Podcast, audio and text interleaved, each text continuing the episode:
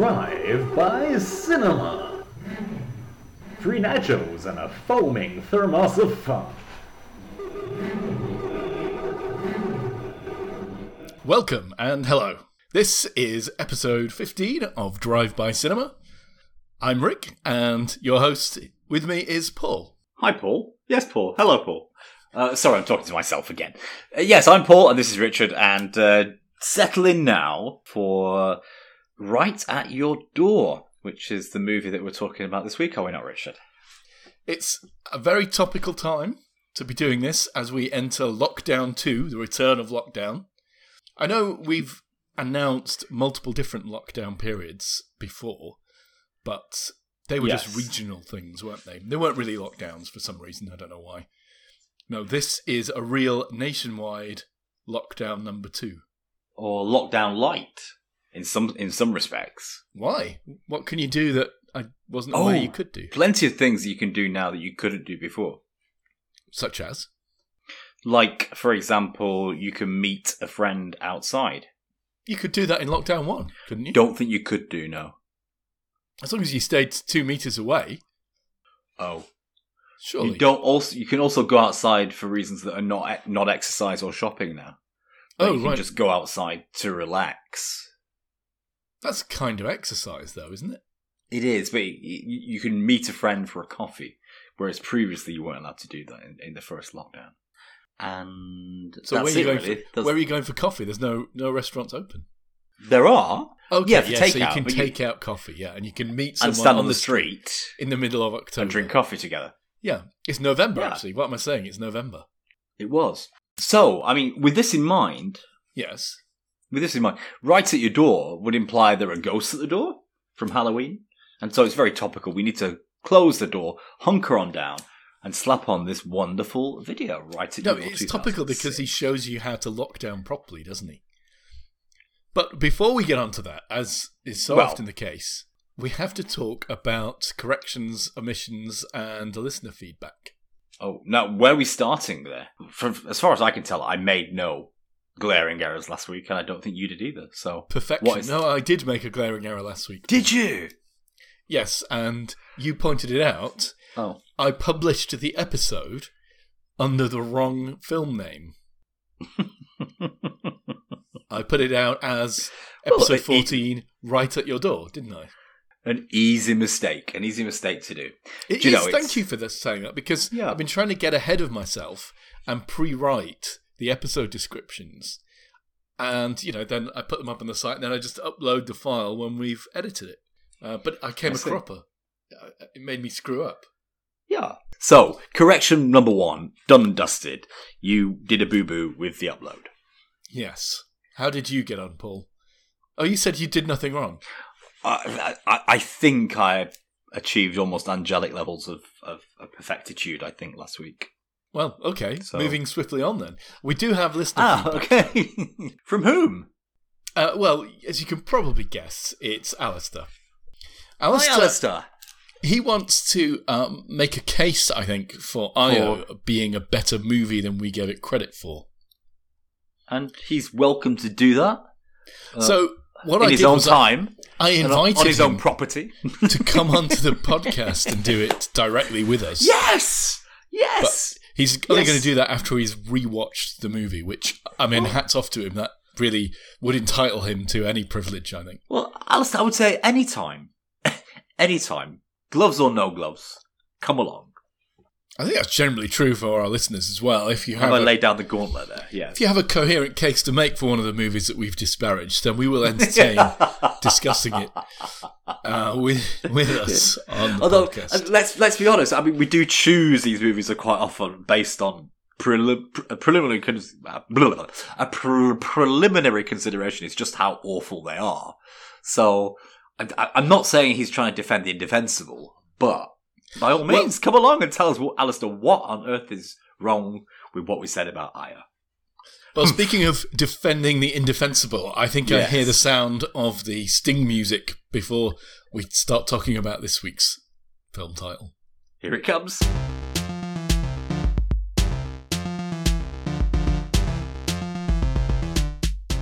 So it's time to stop sporting our oak, close the double doors, close the inner door, put down the latch, look up from inside, double lock it, and settle down for right at your door. Whatever's there, I don't know. Well, we find out. It transpires it's it's germs, isn't it? This movie is all about a, a married couple, a husband and wife, and they live in LA in the suburbs somewhere, I think, and a dirty bomb, or several dirty bombs, not really clear, gets set off downtown LA. Sequentially, progressively, you know. Is that is that right? Is it more than? Yeah, I think so. Yes, yeah. There's one, then there's another, and then there's another kind. As a consequence of this, some kind of uh, material is released, which is presumably very harmful, and the population are told to lock down. And we know that idea all too well, don't we? But these people are supposed to do it for real. Now, she's gone off to work. It's very modern, Paul. No wonder you didn't like this film. She's gone off to work, leaving him. what? What? Uh, Sorry, you're, you're trying to provoke me successfully, but continue, Rich. leaving him at home. And so, whilst he's there at home, this happens. Uh, he realizes something bad has happened, and he's obviously he's terribly uh, conflicted. He's being told to lock all the doors, close the windows, and barricade yourself in. But his wife is out, gone to work, not at home, and he doesn't want to look Gallivanting away, earning a living. Yes. But then the gardener from the next door neighbours shows up, and he says he can't get in anywhere. Can he come and stay here? So he's got Yeah. company. And it's the gardener who tells him, well, really, we need to start locking this house down because we don't hmm. want to die. That's ironic, that isn't it? what? Well, I, look, I, I don't want to draw parallels to an election that has just happened, okay? But, uh, so Trump and Biden, blah, blah, blah, election last week. But look at this, okay, so Trump, yeah, decides to build a wall to keep the Mexicans out. Here we've got somebody who's working casually and therefore, let's assume illegally.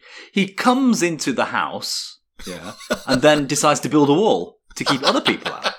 I mean, if I was Trump, I would say that that's plainly quite cheeky, isn't it? You know, the hired help deciding to keep other people out. I mean, it's just rude. I mean, Now, this movie is set in a different era. This is 2000 and, I think it's Six. 2006, yeah? Yeah. It's before the iPhone, no smartphones. Yeah. Did you see this, the uh, flip phone that they had? oh, yeah, and of course they're listening to quite a lot of radio as it transpires throughout. Yeah, the they had no television in the house. No.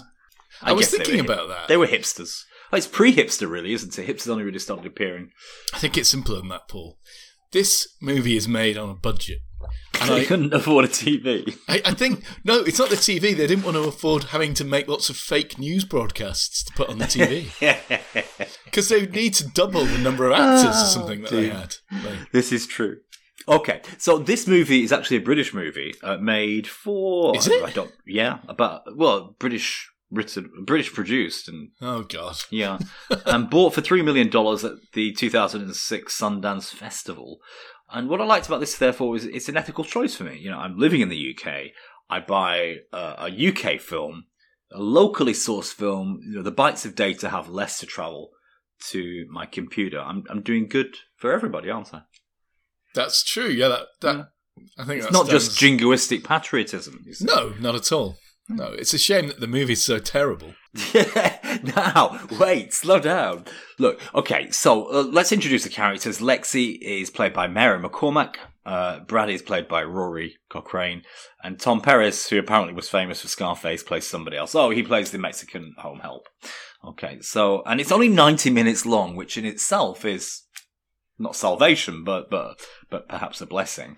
It feels much longer, though, doesn't it? It does rather, yeah. So I think it now comes to me to point out my doodle measure, which is at what point do I start doodling, and how far do my doodles progress while I'm watching? Well, so essentially in employment watching these movies, and um, the doodles here began uh, at zero hours and eight minutes. Yes. Okay. So it doesn't That bode was- well, does it? I think is that about the time where the Mexican gardener is saying, "Hey, we should seal up the house now," and he's going, "Oh yeah, but my wife's out there. I don't want to seal the house." What, as if she came back No. and knocked on the No. door? No, It- what- But if she came back and knocked on the door and they'd sealed it up, couldn't they just go, "Oh, hi, honey, yeah, I'll just open the door right now. Let's seal it up again." I think we're going to get into that. But uh, I think it was when we got the first shot, and maybe only shot of the skyline uh, of the bombs being uh, plumes of cloud uh, ascending over the city. That's it, you see. But interesting about my doodles is uh, they don't just stop. And by the last page, I've actually drawn a highly idealized naked man with extremely large enlarged genitalia. I don't know why or how, because I mean it's not related to the theme of the film. There was a, there was a constant pace to it. Like it never really. There were no lulls and there was no real real action, was there? It was just constant constant barrage of radio reports. You don't in this movie. You don't really get to see the nature of the the bombs, do you? The dramatic event that precipitates this whole thing. Well, no, it was made on a budget, and and and and, and very it was a very budgetary approach they took to to directing the movie to the Oh. extent that any anything any action isn't actually visually represented all we get is radio reports it's it's kind of like it's like a radio play with with some people in a room listening to a radio play That's, That's right. really- There's only one set, and it's that house, The house. suburbs. That's Yeah. it. And there's only three actors. Well, there's some Ugh. some other sort of extras, there? a few yeah yeah people playing cops, but that's about it. You do get though, you do get. I think this is in flashback later. The wife was driving around in a, a convertible. Was that right? Oh, because Oh, when yeah. the bomb goes off, she winds up with somebody's severed hand in, right in a lap. That's the only clue that we have of a violent explosion, apart from those clouds of smoke. But I'm sure it's normal anyway in LA. So yeah, in terms of effects or, or action scenes, that's it really. Clouds of smoke and and somebody's severed severed hand, and to the extent that you might say pivotal characters are her brother and her parents, uh, who you know want to see if she's okay throughout the movie. All we get is phone calls from them. We don't actually see these people at all. So so it's very strange, really. I don't know what they spent all the money on. I guess on the actors' wages, yeah.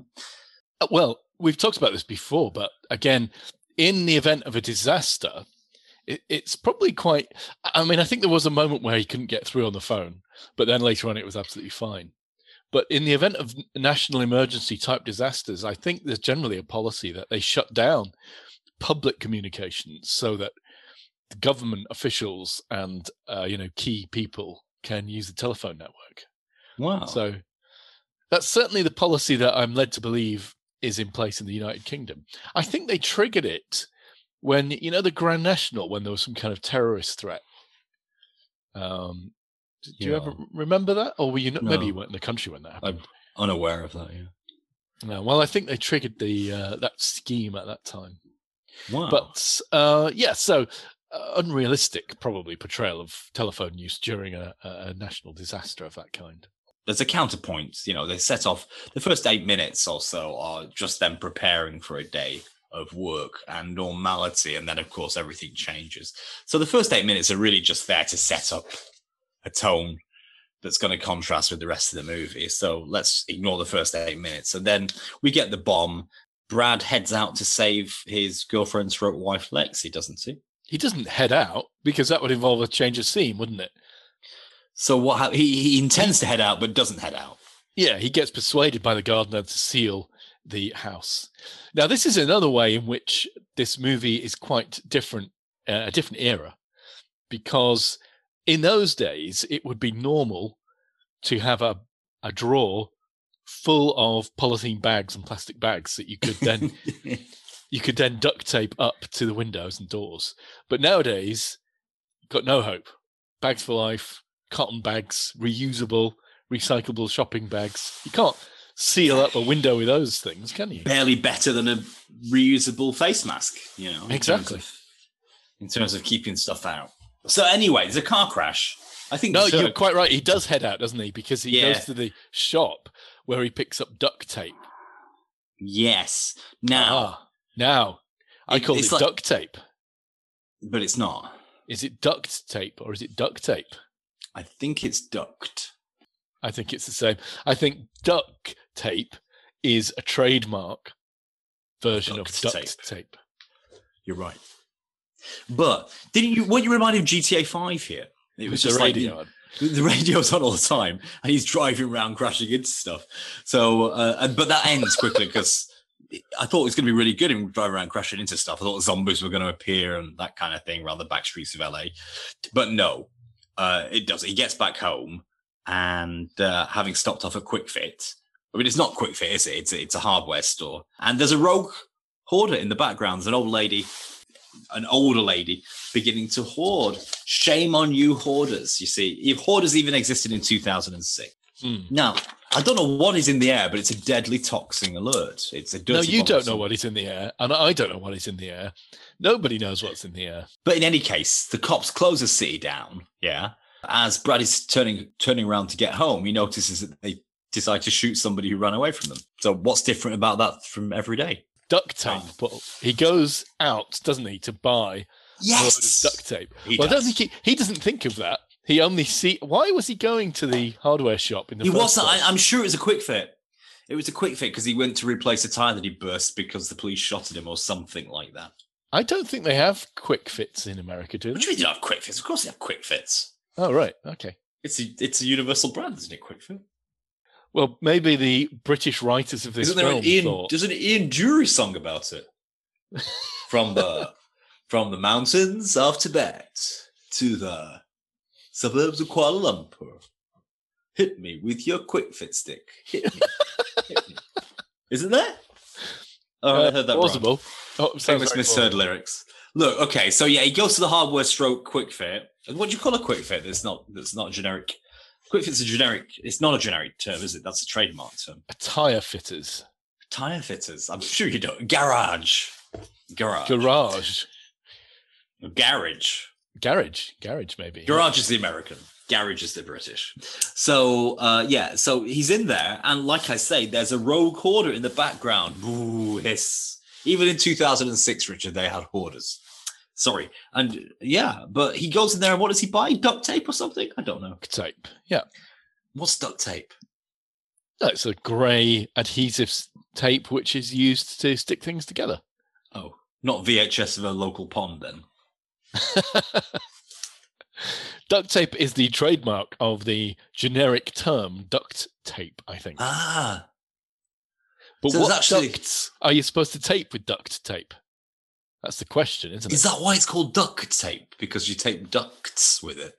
I think so. Yes, that No. makes sense, doesn't it? No, I think duct is more as a root Latin term here, surely.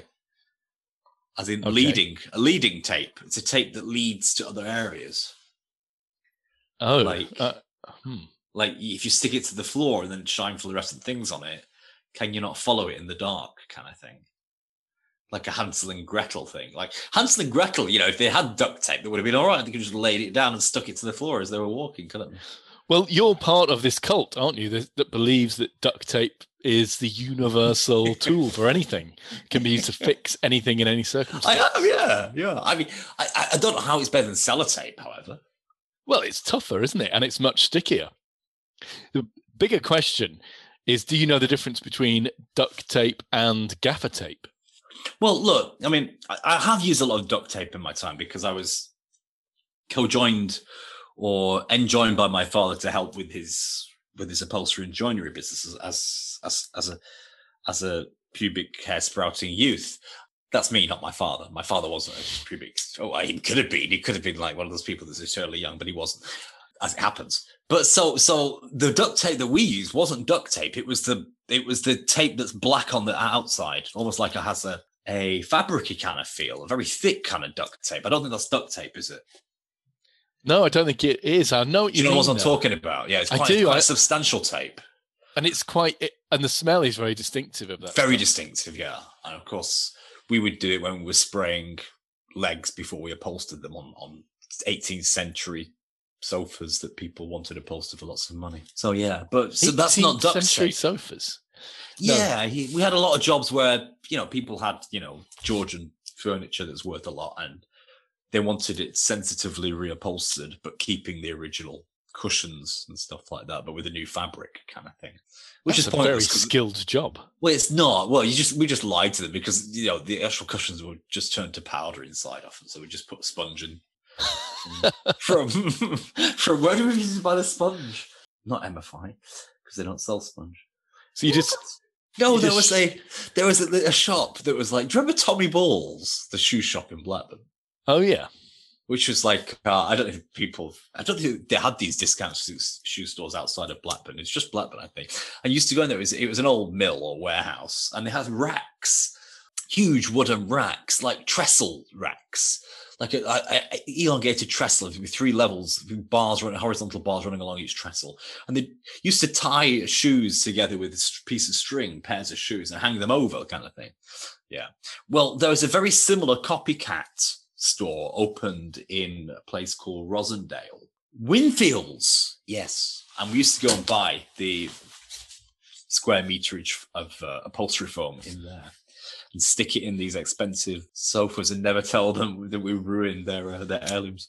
But tell them it was 18th century foam rubber that Oh, that's- no, that's proper horsehair in there. You can see how firm it is. So, etc. We haven't changed that at all. You, know, you don't need the horsehair changing. What we've done, we've just padded it out with uh, with with some foam.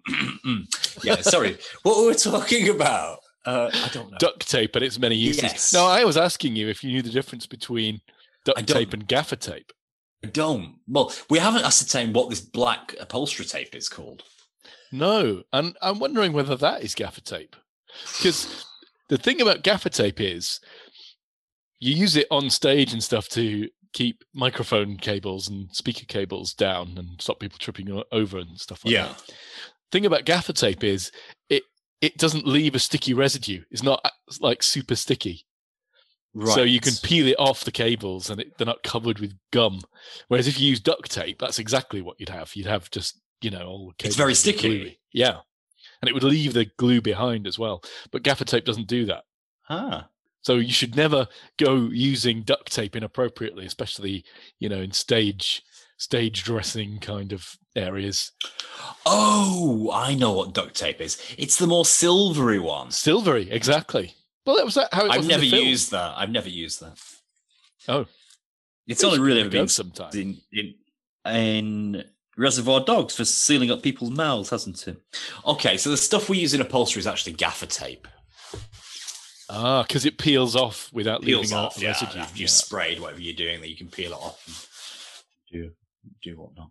Also, interestingly, when, when I helped my dad with the upholstery, is uh, he was quite old school, and so he refused to use a staple gun, which meant using not nails. What's the name for them? Tacks. Tax. And he, ins- he insisted that I learn the upholsterer's way, which was to put 100 tacks in your mouth, hold them in your mouth, because you needed both hands free for, for holding the fabric and the hammer.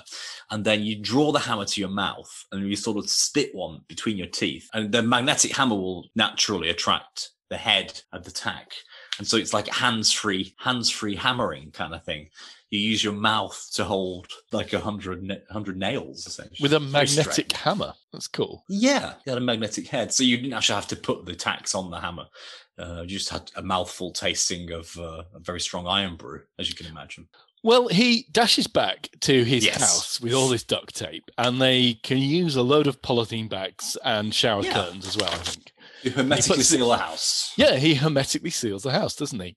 And this is on the basis of instructions they're receiving over the radio from, presumably, from the government, who are telling them that this is what they need to do to avoid whatever the dirty bomb is spreading. But as, of, as I keep saying, they don't really reveal what it is in the dirty bomb that's so dangerous. Listen, okay. So we had radio messages, we had voicemail, and we uh, from each other, Lexi to Brad, on and off. Oh, Lexi said, uh, when you listen to my voice messages, just ignore them. And it's like, well, difficult not to. There's so many of them, and there's no visual supporting them. And phone calls, radio, voicemail, and phone calls. It was so much of this movie, wasn't it? A lot of the information was carried through these non-visual media. Uh, why we chose to make a movie about this, I'm not sure. But this is the intriguing thing. Whatever this toxic, uh, this dirty bomb is, and whatever the they they refer to it as a what do they refer to it as? Some sort of deadly toxin, yeah. Whatever it was, I mean, it can't have been that that's micro a, a micrometer size, can it? Because Oh, they gave the because, I mean, you can't. have- They, they talked they? about 1.5 microns. Well, that's a micrometer, yeah. Okay. Yeah. So That's really small, and you. I mean, polythene. It would get past the polythene and the duct tape, wouldn't it? Surely, because it would get down the chimney. Well, they don't have chimneys in America, but it would. It would get through the. It would get through the. uh It would somehow get through, wouldn't it? Do you think they could hermetically seal a house anyway? I don't think they could. Could they? Well, spoiler alert, they obviously didn't manage to. Partly because when his wife gets back home, she's mildly upset by being locked out of her own house. While she's apparently. oh, did we say that? Did we say that she gets back and he, he locks her out completely? Yeah, well, he has to, doesn't he? If you think about it. I mean, Mexican casual labor. Well, I mean, would would they have known if you let her in? Would the police or whoever they are have known? Because of course it's 2006. There aren't. There's not CCTV on every street corner, is there? is there even CCTV street TV on every street corner in LA now? Because they're quite against that kind I don't thing, know, but they? there's a camera. Well, there's a camera on each, each of our phones, isn't there? Is there is, is there some override where they can just like view all our visual feeds? Can Big Brother Oh. do that? Scary. It's very big brothery. Yeah. How would they know that he'd let her in? Well, they wouldn't, would they? Now, you ask a good question about the size of these things. So, what is 1.5 microns? How big is it? And, and what is it? So, a typical bacteria, although they vary in size, is about one micron. Really? And a, but, but a virus is much smaller than that. Yes. So, I think they're implying that it is some kind of bacterial. Bacterial warfare. Okay. and Well, they do I- mention antibiotics in the film as well. Wow. Okay. Well, an N95 mask would very effectively stop bacteria. There's very little bacteria that would get through that. So, okay, let's let's let's give them this. That the hermetic seals on the door and windows would work, depending on how American homes are made. I mean, if they've got floorboards, then of course it's all doomed because you can't seal floorboards, can you? But I'm assuming they're cement floors, and I'm assuming you know that any brickwork is facier and they're cement. There are cement walls too. The problem here is the roof. I mean, I think American homes, like British homes, are, are roofed with tile or some or slate, usually tile, I think. And of course, there are massive cracks there. So, so I don't know how sealing the house would work the way they did it. It wouldn't work, would it? Moreover, how is this dirty bomb supposed to be Yeah. affecting such a large area? Yeah, how would you have so much material in a bomb that you could Yeah. spread it so far? That, that's just not. It's not credible. I, I don't know. I mean, is it if it's live? Could it not be seen as self-propagating or? Yeah, bacteria that affect humans need humans to thrive in, don't they? So in the air, although you could transmit it in the air if you Yeah. spray the material with the bacteria in it, they're not necessarily going to be reproducing in great numbers because there's no No. presumably they like to live in a human body at human body temperatures Mm. and eat something in human beings, don't they? So they're not going to reproduce very quickly outside of the human body. In any case, they don't really tell us about about this deadly threat. All they say is the lethal nature of the toxin. That's all we learn about this toxin. I mean, so they haven't defined it in any case, have they? So uh, I think they've left it deliberately nebulous because I, I, they didn't want to write this in any accurate way. But in any case, we get an advert, a free advert for masking tape and duct tape, or potentially gaffer tape. When he gets back to his home and they start doing all this taping up business, Yeah, one of them has got one of those tape dispensers, you know, like a parcel thing where you, you put the reel on. The thing about those is you never ever have one of those when you need one. Have you ever had one of those when you actually needed to tape things up? like uh, a sellotape dispenser. One's for parcel tape. You know, you put them on, it's got like a reel on it and a handle. I've never seen those. Oh, right. Well, they, they do exist. Do people buy them for their homes? It's not Yeah, something I if- keep in my home. Eh, Well, if you had the need of using parcel tape a lot, it would be a sensible purchase. The thing about the sellotape dispensers is you always cut your finger on them. Really? Yeah, you know the sellotape dispenser where you, you put the reel in the little hol- holster. Yeah. And they've got a little serrated edge. So I always cut myself on the serrated edge. It's just it would just be easier to, to to cut it with scissors or my teeth. Paul, I think you, I think you might be using it wrong. I don't think you're supposed to put your fingers against the metal bit. You're just supposed to pull the tape out, leaving a, a safety gap. Although I've never known anyone to be injured by them. Do you have this trouble when you're taking Opening cans, yes. kitchen kitchen foil off the kitchen foil roll? not that one. I do have a similar one though. Oh, obviously, opening cans. I frequently cut myself on. Cans are lethal. Yeah, but but they, they've got new ones nowadays with like a ring pull on them, don't they? Yes, apart from sweet corn, often unless it's Del Monte. No, th- those serrated edges on tinfoil rolls, they're lethal. Are they? Lethal. Yeah, you should check them out. but carefully. Wow. Just keep your fingers well clear. So anyway, she gets back. Uh, she gets back to the house, and Brad is having trouble playing the good Samaritan here, isn't he? I mean, he doesn't want to let the Mexican casual labor in, but does do. He doesn't doesn't want to open his house as a safe harbor to, to, to neighbors. And then his wife gets back, and he literally like locks her in the dog kennel in the back garden or something. He put he Uh, put some and stuff says, outside. and you're just going to leave me out there in this?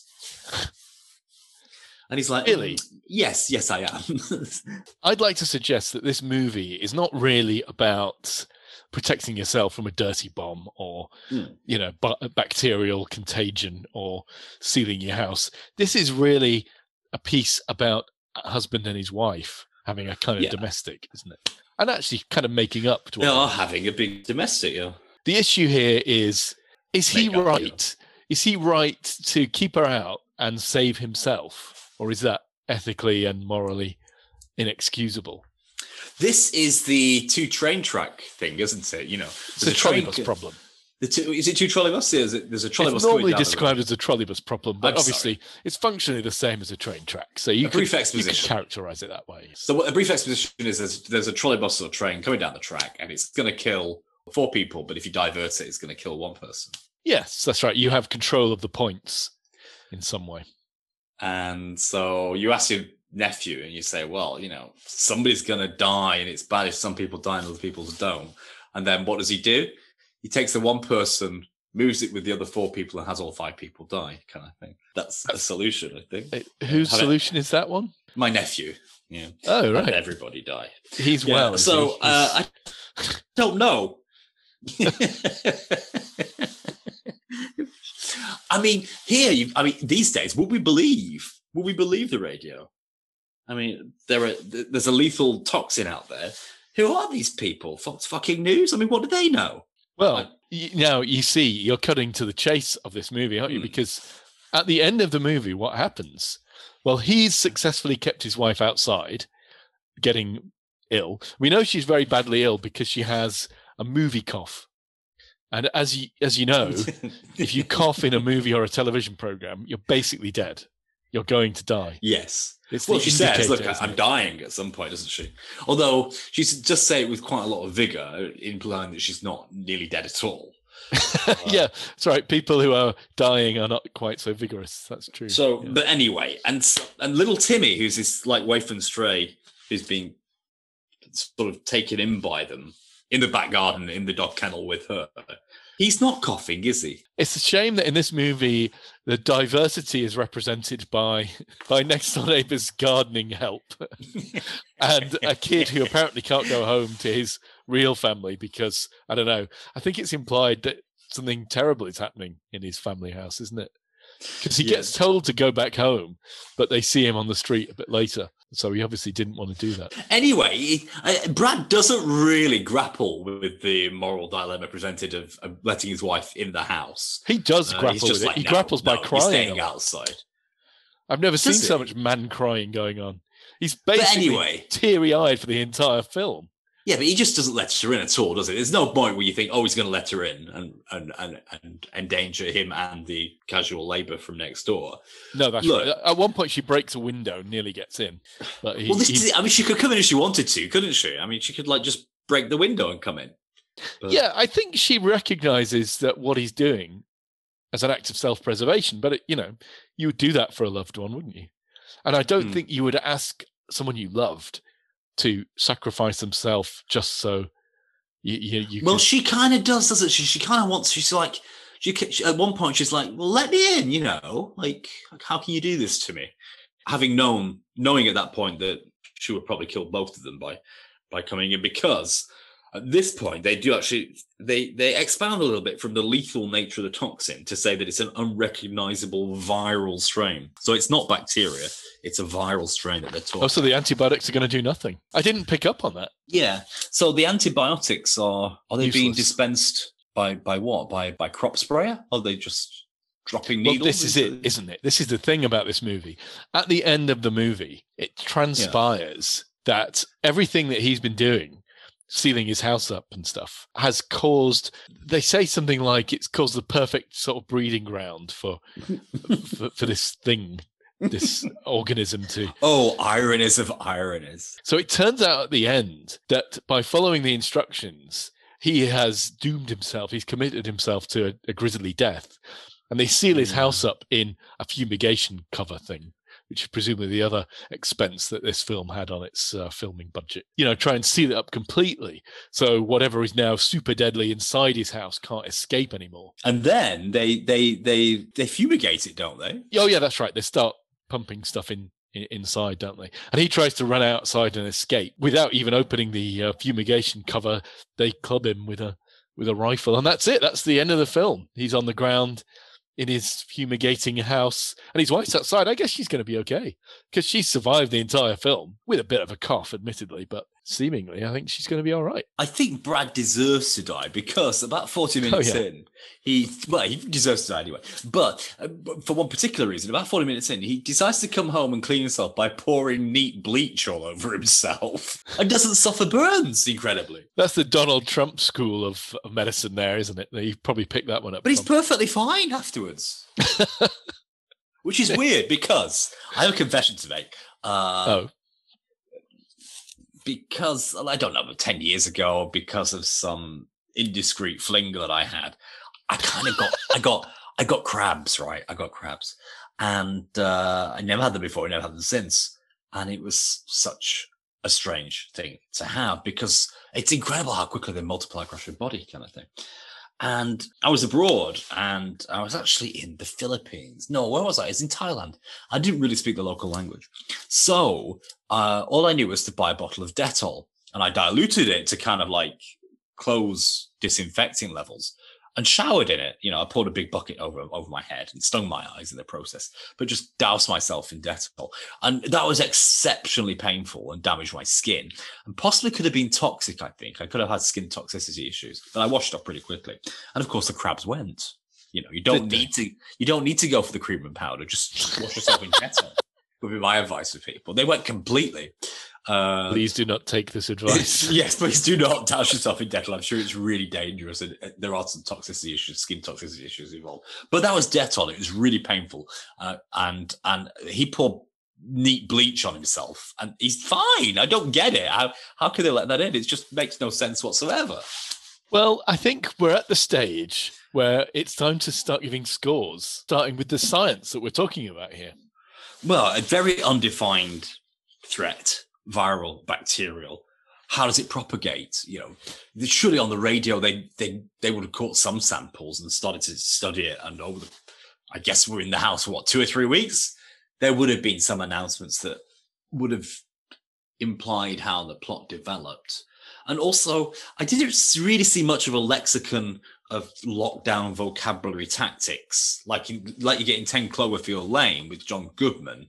He, you know, he's got he's got everything down. You know, he's distilling his own whiskey. You know, he's sealed up this. He's got this kind Well, of they- generator. Guy, they're not preppers. I know, but they, they- on- but they should have quickly become preppers. I, I wanted to see more prepper science involved here. So unsatisfying in that respect. At the risk of turning this podcast into like a guide for terrorists, it seems to me it's going to be quite difficult to make a dirty bomb of this kind. Spreading biological agents Yeah. is a big problem. I mean, there's plenty of research that goes into biological warfare kind of agents like anthrax. Yeah. It's actually quite difficult to have a big impact on a wide area with that kind of stuff because you have to develop some clever way of spreading it around. Uh, If you put most biological things in a bomb, you'd most likely just presumably just kill them when the thing exploded, wouldn't you? I think you would, yeah. So you have to have, you know, sprays like crop dusters, and, and even then, you know, how, you'd have to keep going backwards and forwards over the area, wouldn't you, hundreds of times? It's so for this reason, I think the dirty bomb that's normally described as a potential fear is a radiological one. It's it can it's a bomb that's it's not an atomic bomb. It's just a bomb that contains radioactive materials. When the bomb goes off, those materials get spread over city block or whatever because they're it's basically impossible to clean it all up. You know, you might render that area unusable for a period of thousands of years, however long the half life is. Mm-hmm. You know, in the same way. there is a Scottish island, isn't there, where they've tested anthrax and you still can't go there, I think. Yes. Okay, that's true. But how did they get the anthrax on the island? I don't, I don't know that much about it actually. I'm not sure we're allowed to know about that, but yeah. So, so the science. I'm, I'm sorry, it wasn't. It wasn't really Good. good Or or there mostly. yes, it wasn't good or there. So, uh, um, p- perhaps my lowest score ever, but I'm a 1.5. It is ultra 1.5. I'm sorry for the science. How about you? Yeah, the biggest crime here, I think, is this this whole idea that he follows the government advice and it winds up killing him because, uh, surprise, it got in anyway. I think and- it's supposed to be a twist, isn't it? Yeah, it's a, that's right, and it's maybe that's not a science problem though. The science is bad. What was the good science in it? But no, come on, Rich. I mean, like the dust that is supposed to be infected is outside anyway, and is inside. How does a wall and a roof? How does that change the ability for this stuff to breed? It's Oh, it starts coming down, doesn't it? It falls down like It's ash. Nonsense. Yeah, it's everywhere. So the Yeah. idea that somehow this is the perfect storm of conditions to make it propagate inside the house rather than outside, it's just silly, to be honest with you, isn't it? Yeah. On. is silly. I'll give it a one, two. Oh gosh, well, I'm a 1.5, but that's pretty low. Okay, uh, on to plot and storyline and whatnot. What did you think about it all? This is hopeless, isn't it? We have no idea. I guess we're not supposed to care why someone let off a dirty bomb in downtown LA, other than No. the obvious reasons. Well, we don't know. So really, this is just a story about the characters, Yeah, and we don't get much of it, do we? We don't. I mean, he just cries a lot. we don't see the main some of the some of the some of the supporting characters. Mother and brother Justin are there by voicemail or, or phone call, and that's it really. So and you got the gardener, saying- who's just a cipher, and the Yeah, little boy. And then the little boy, the little black kid turns up, and then he's dragged away by the wife's friend Rick to go to the children's hospital. Why? What is all that about? Just this random occurrence. Oh, oh, this friend who I don't really like called Rick turns up, and uh, he's a bit dangerous. And he's going to take the kids to the children's hospital. I'm going to go with him. And, then she comes back after it all fails. Like, why? That's just to get rid of, of, the kid from the story, isn't it? So it didn't gel and it wasn't cohesive. So a, a four for me. I'll also, well, I'll give it a three. Oh wow, gosh, you've been tougher than I am today. Paul, this movie was terrible, and, I, and it was my choice as well, wasn't it? What All right, about the special effects, Richard, and the action? Well, We had a- hand. We had a car chase. We had radio and car driving before GTA Five was GTA Three was released potentially. I suppose there's some CGI when we look out over the the vista of the city and we see the smoke rising. Don't think it is. I think it's just two sets of videos in, into into spliced and overlaid. Really? Probably, yeah, with a bit of uh, smudge put on, so you can't see the joins. Poor work. soft, then. soft focus. Uh, I mean, obviously, they didn't feel that they needed special effects just to tell this simple story of a man letting his wife die outside his house. and then twist dying himself uh, through karma, kind of thing. Karma's karma's a bitch, etc. Yeah, I'm sorry. FX one. okay, I'll give it a two. Oh, okay. Heading towards generosity. Double your score, yeah. There is one more thing we have to look at, and that is the acting. Acting. You got a guy whose only acting job here is to cry continuously for the length of the movie. Paul bleach on himself. I mean, that must be challenging. Uh, although obviously he's corona proof now.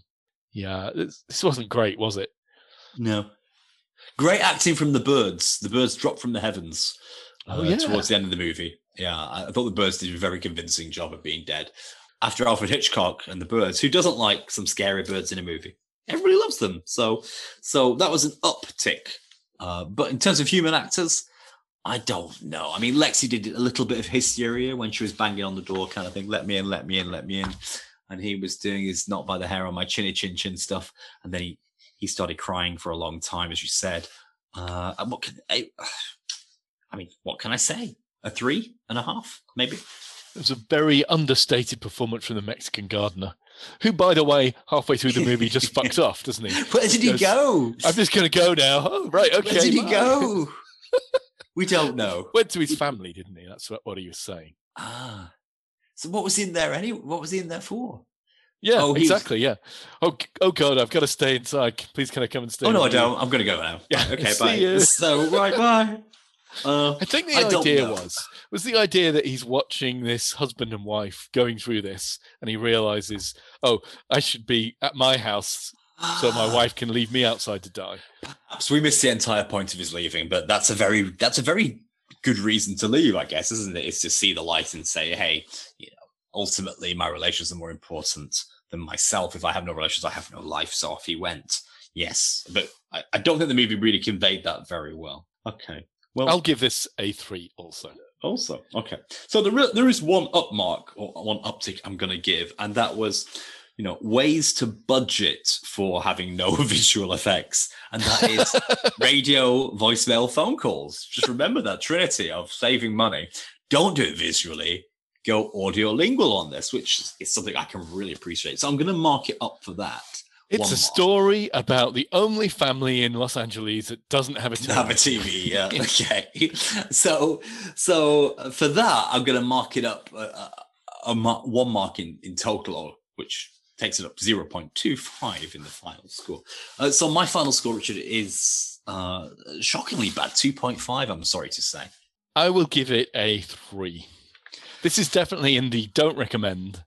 It's, it doesn't even have the uh, advantage of being entertaining and it being bad, or it? comically bad. No, there's nothing.